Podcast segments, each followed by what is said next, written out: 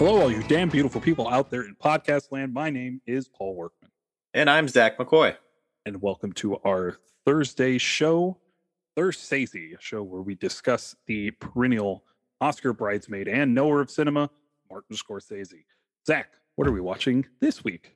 We are watching the documentary Woodstock, 1970 American documentary film about the three day music festival and watershed counterculture movement.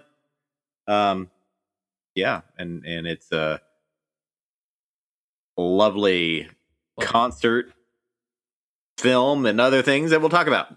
Yeah, and you might be wondering why we are covering this because Martin Scorsese did not direct it specifically. He was an assistant director and an editor on the film. So, Oh yeah. knowing that, Zach, this is your first time watching this movie. This was my first time sitting down and watching the movie. Uh, I've obviously, I, I say obviously, but I have seen you know Jimi Hendrix performances from it and um, a couple other musical numbers. But yeah, this is my first time sitting down and watching the whole thing. Yeah, there's, I I'm the same way. It's, I had seen the performances from all the greats that I am a fan of that performed there Hendrix, Sly and the Family Stone, hmm Sean and Ah. but this is my first time sitting down and just watching this movie. Cool. And we watched the director's cut, which is on HBO Max and is three hours and 44 minutes. hmm Uh, the original cut was apparently three hours and four minutes, but apparently does not exist in any form currently that I could find. hmm So. I guess there's like additional uh, versions too that include like Creedence Clearwater Revival and other another. Yeah, I. I guess John Fogerty had insisted to not actually be in the film, Hmm. which is really weird because apparently Creedence is the reason that Woodstock exists the way it does. Huh. They were the first band to sign on to Woodstock, at least like big name band. And Wow. everybody who had turned it down was like, oh, well, Creedence is the greatest band of all time. So if they're going to do it, there's no reason we shouldn't do it. yeah. All right. Um, so unlike every or or last three weeks, this film has an Oscar breakdown. Break All right. So this film actually got nominated for three Academy Awards. Ooh. It wins Best Documentary, uh, beating out other things. Oh, including King, a filmed record, Montgomery to Memphis. That Hmm. seems like a film that maybe should have won Best Documentary. Yeah. Uh, it gets nominated for Best Sound, which it loses to our main series episode, uh, Patton. And it gets nominated for da, da, da, da, Best Film Editing. But Thelma Schoonmaker, the only name of the seven editors nominated for Best Editing. Interesting. I don't know the reason why. Do, do you, or is there like not really any reason? She's probably just the lead editor. Yeah. Like, all right, so Roger Ebert wrote up an entire piece about getting to hang out with the filmmakers while they were editing this film. It's a really interesting watch.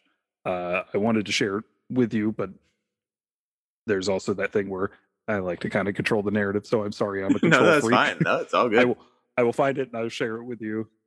Um, we're done. But essentially, uh, Roger Ebert got to hang out with like these people as they're editing the film. There's a picture of him just hanging out with Marty and Thelma and uh, Michael Wadleigh.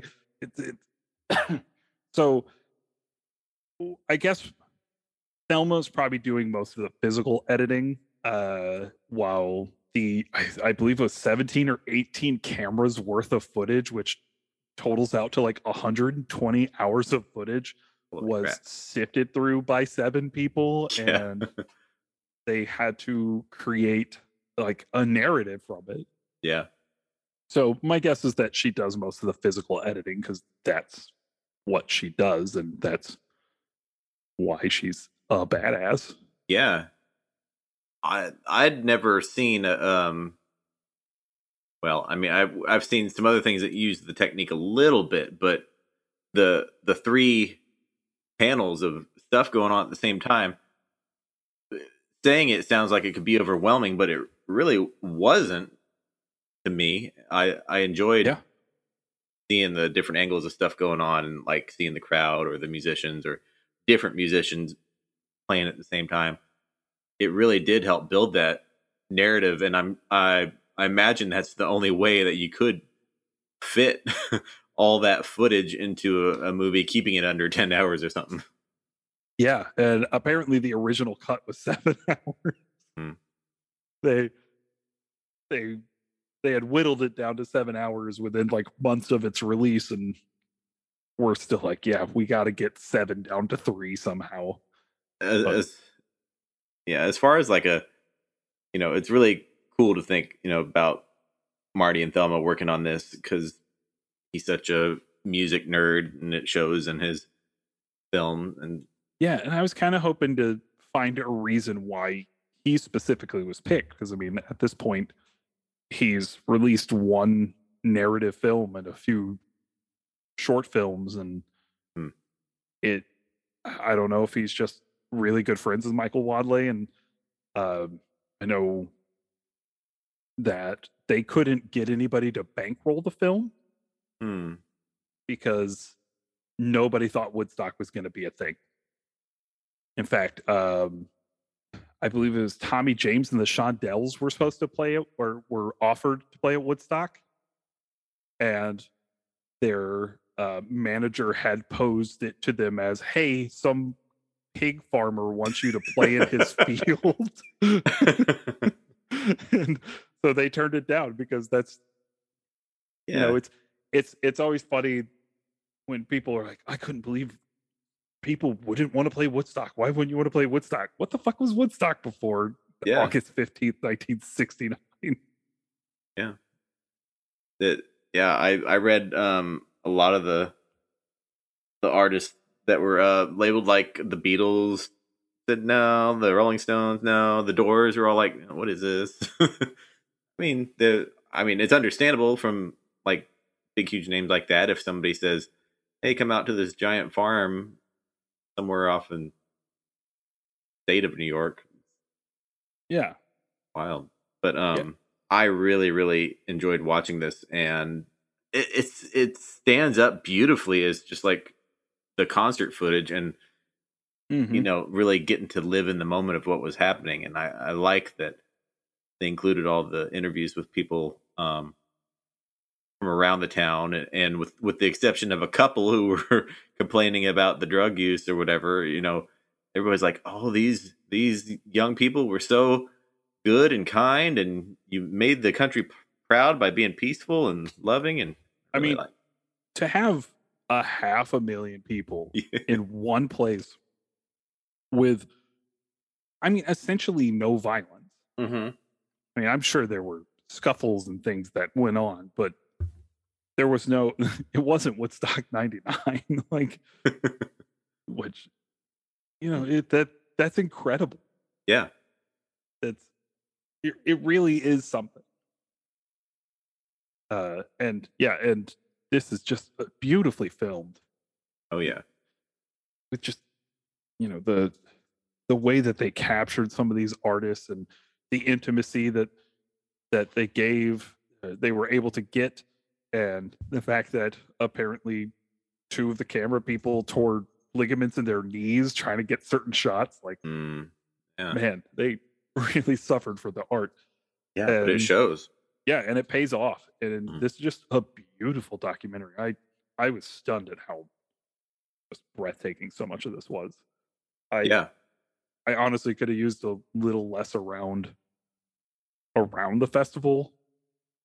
I like some of the interviews they got, but they had that extended like skinny dipping sequence, which really felt like, hey, let's try to get as many naked people on camera as possible. yeah it was a little weird you know shaving and throwing your loose hairs in the water yeah uh, that i mean i guess it speaks to the the chillness of it but yeah that scene went on a little much yeah, it, it was a showed that in very ways. long scene. and it and at the same time, I'm I'm curious to see what the the original cut looks like. right because what what all got added i know a lot of musical performances did thankfully. Thankfully, Sha Na Na is in both versions. Where are we without Sha Na Na? And I imagine there's like so much in a vault somewhere that couldn't be shown for privacy reasons or something or Mhm. And then like apparently Neil Young just didn't want to be on camera. Uh but a big limitation is that they they had to take out like a hundred twenty thousand dollar loan where I was Hmm. getting at with uh nobody wanted to bankroll this film. Nobody did. End Yeah. of story. So they got a hundred twenty thousand dollar loan and all these these young filmmakers just went out to Woodstock together and shot this movie together. Yeah. And and this was the product. yeah. Do you have the budget in front of you? The budget and box office stuff? I was looking at that here. Uh actually I ended up on the uh on the actual Woodstock Festival page because the one I said August 15th and I wanted to make sure that that was right because we're recording this on August 13th. Oh. So uh I just thought it was interesting.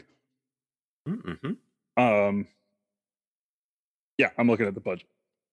It says it got a six hundred thousand dollar budget, and I wonder how much of that is uh them showing like rushes to studios and the studios giving them the money to edit it.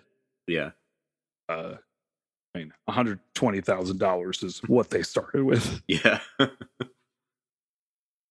but it made 50 million.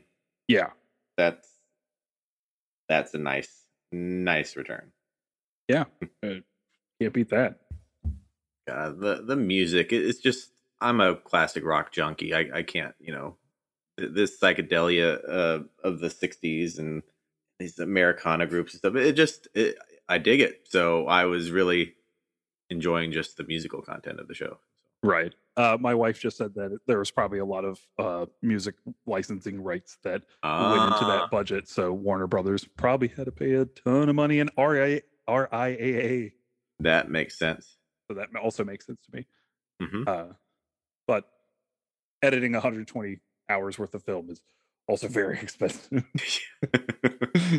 yeah, I, I I am also really big into classic rock. Like I grew up listening to our local classic rock station as a kid and uh really got into Hendrix in like my middle school days and the doors.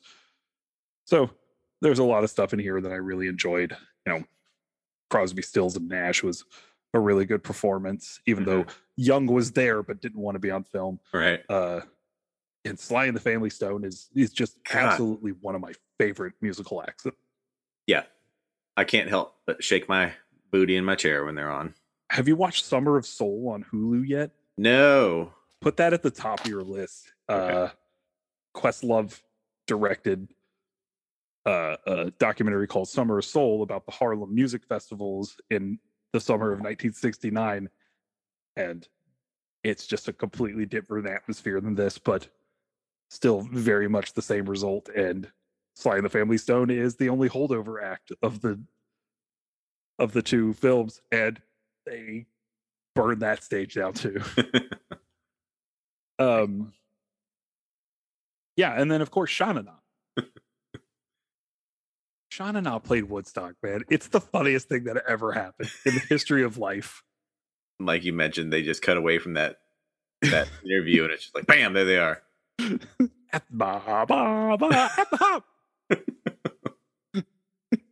Yeah. Yeah.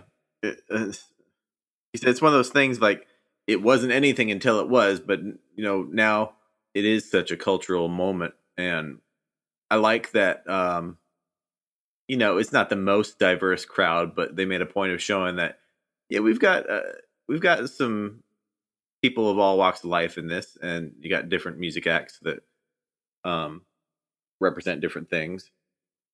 Um yeah, and, and like you start out with Richie Havens, yeah. uh, a black guitarist who is excellent. Oh god, that performance is wonderful. Yeah.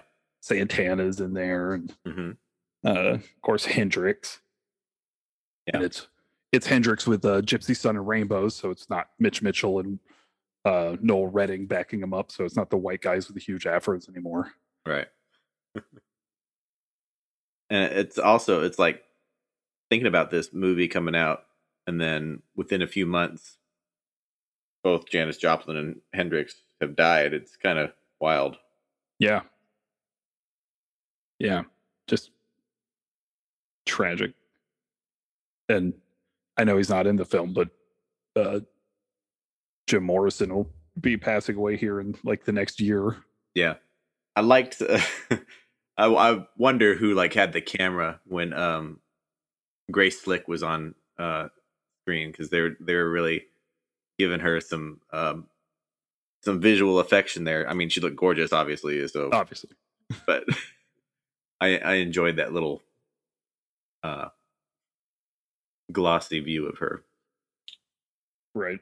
Um, you know, I, I'm finding another uh, kind of hard to say things beyond. You know, a lot of it is the music, and the music's great, and um, big themes of love, and you know, talking about Vietnam and um, I- meaning, meaning of life and stuff. It's just Yeah. And, and I really like a lot of the uh the way that they frame uh some song certain songs around the themes that they're about. mhm. uh, the way that uh, was it John Sebastian comes up and uh, starts talking about how the generations need to get along much more and uh, much better, and starts playing younger generation, and they're just flipping through shots of children who are at Woodstock. yeah. That's another thing. I never really realized that there were like kids like that at Woodstock. Yeah, and, and then he like starts out starts out his segment with like telling someone that the chi- a child had just been born at Woodstock. Yeah. like I read some of there were like three kids that were born there over those three days. That, that's that kid's gonna be far out, man. I think he Uh, was also on acid. probably. I mean, a lot of those, like watching Joe Cocker sing, I like he was on something for sure. Oh god, I loved watching Joe Cocker sing. yeah, I yeah. love watching Joe Cocker sing so much. I watched that one season of American Idol with Taylor Hicks and rooted for him the entire time because he reminded me so much of Joe Cocker. that is interesting. I I'll have to go back and I remember him, but I don't remember the connection.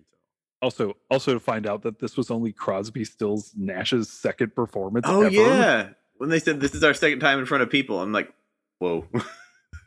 yeah, like all of them had been with other bands like the Byrds or uh, uh, Buffalo Springfield. hmm but had only performed once in front of people as Crosby, Stills, and Nash. That's so weird. Yeah.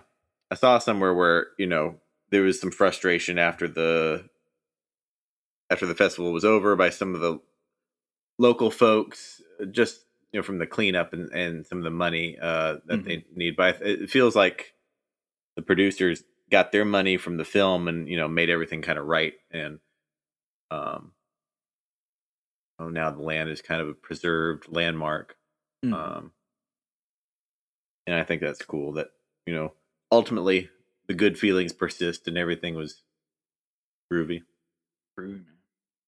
other than i guess uh couple overdoses and one person that got killed by like a tractor who was The- apparently, someone went to sleep under a tractor, and Yeah. when the farmer started up the tractor, he didn't realize a human being was under there and just Yeah. ran them over. Yeah. That poor, that poor farmer. yeah that's unfortunate but you know for that to be the only thing happen with like you said a half million people there that's pretty Yeah, impressive. That's Yeah. very impressive. I'm, All right. I'm I'm really glad that we chose this. Like, even though it wasn't specifically like a Scorsese film, I'm I'm I'm glad that I got to watch it. Yeah, and and I really wanted to check it out because with him being an assistant director on it Mhm. and being so so Green, well green but i was going to say so um instrumental in how the film got cut as well. yeah, yeah. like he, he wasn't a silent voice on this. He wasn't someone who just showed up and worked a camera and then edited some film. He was a, a creative on this. Yeah, and um the fact that we will be covering multiple rock documentaries from him later yeah, on yeah. Good point. I thought it was interesting to watch where he kind of cut his teeth on this style of uh this style of filmmaking. Yeah, and for to come out of the box like this and make such a incredible and, and classic documentary, it's like well done. Yeah, I I absolutely feel like he's he's one of the camera people on stage. If if he's if he's helming a camera at all, he's on he's got to be in the stage part of this. Yeah. Because I mean, again, when when we see some things later and I, and not too much later either. Like we got the last waltz coming up really soon. Yeah, yeah. And the band who's not in this film at all is at Woodstock. So, you know, that's just another connection that we get to make in a few weeks. All right. So you got anything else? Um no, mm. other than, you know, I really I'd really recommend people watching it if they have any kind of interest in um music of the era. Uh even if you don't, it, it is such a pivotal kind of cultural moment that it, that's got a little something for everybody. I mean, like like you said, there is some kind of weird nudity inclusion that doesn't really need to be there. Especially like one there's a scene where they zoom in on a kid, and I was like, "What is that? Don't do that." yeah, there's and you know, and I understand putting nudity in the film because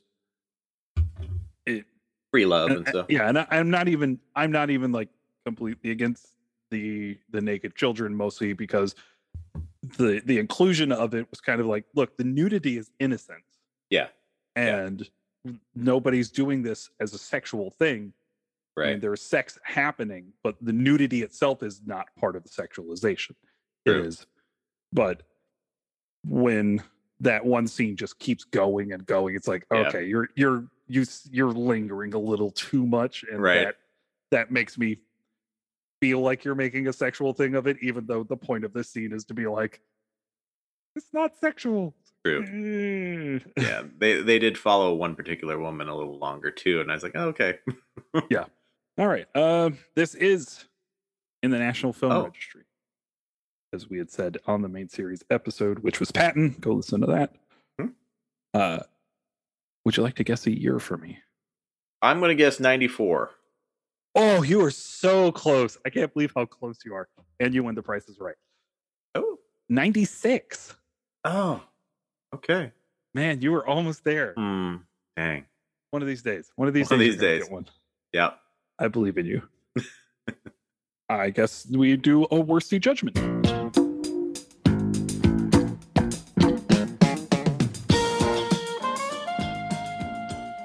I guess it doesn't work as much that he's not the main creative. He's not Michael Wadleigh, but is this uh, Scorsese's worst film? No, I think this is the best one we've covered so far. To be honest, um, uh, I'm going to go with "What's a Nice Girl Like You" still being his weakest that we've covered so far. I agree with you on that side. I think I might prefer the Big Shave, uh, just because again, I think it really works for what it's trying to say in the short amount of time that it says it. Okay. Um, but this is a much more long form, and I think it. Um, again, unfortunately, we watched the director's cut, so I'm curious how much tighter the original cut is, mm-hmm. and how much less it wanders. Yeah. Um, I, I hope the uh, the guy cleaning out the outhouses is still in the original cut. Yeah, that was a nice moment. Yeah, that was a really oh, nice one. I also forgot to shout out the guy dancing with the sheep. I really, yeah, just oh. there for a second, but he's and and the couple having sex in a field. I'm glad we got yeah. that on camera. that was sarcasm. Yeah. Um. So anyway, I I think it wanders a little bit. It it I definitely think it's a gorgeous documentary, and everybody should see it. Uh, if you don't want to watch three hours and 44 minutes, you can watch it in chunks. It's it's it breaks yeah. up really well. Um, but there are just some some scenes that I think go a little too long on the interview sides or the again yeah. the skinny dipping sides. And the the film suffers for it overall, but it's not so egregious that it's unwatchable. Yeah. Where can people find you? They can find me on Criticker at Zach Master, X A K K M A S T E R, or TikTok at House Havoc. How about you? You can follow me on Instagram, Twitter, Letterboxd, where I keep a running tally of all the movies that I watch and a list of Martin Scorsese's films ranked which is only one film that I'm keeping on there right now. I don't think I'm going to add Woodstock to it. And uh, and TikTok at Father of the Fear across all platforms. Zach, what are we watching next week? Next week we are watching The Unholy Rollers, which is on YouTube for free. Paul mentioned uh, like stuck two uh, copies of it, so it might show up as three hours, but it's only an hour and 28 minutes. Um, it's also available on Amazon Prime if you have a, a special subscription and Epix Now subscription also. Well, uh, we'd like to thank Chad for my sister podcast, Up with Jim. Thanks for producing our show. We'd like to thank Chad Ramsey for our most excellent theme song. We would like to thank Megan J. Bellevue for beautiful artwork. Uh, you can follow the show on Twitter and Instagram at Oscar Pod and on Facebook at the Oscar Podcast. And don't forget to subscribe to the podcast and leave us a nice five star review on Apple Podcasts or Stitcher. It really helps us to be seen in the almighty rhythm of Al Gore. Yeah. Zach, I don't like just saying for Zach, so I guess that for the two of us, uh, I don't know. I'm gonna figure out a better sign off for this if it's just the two of us. Uh, have a damn fine day.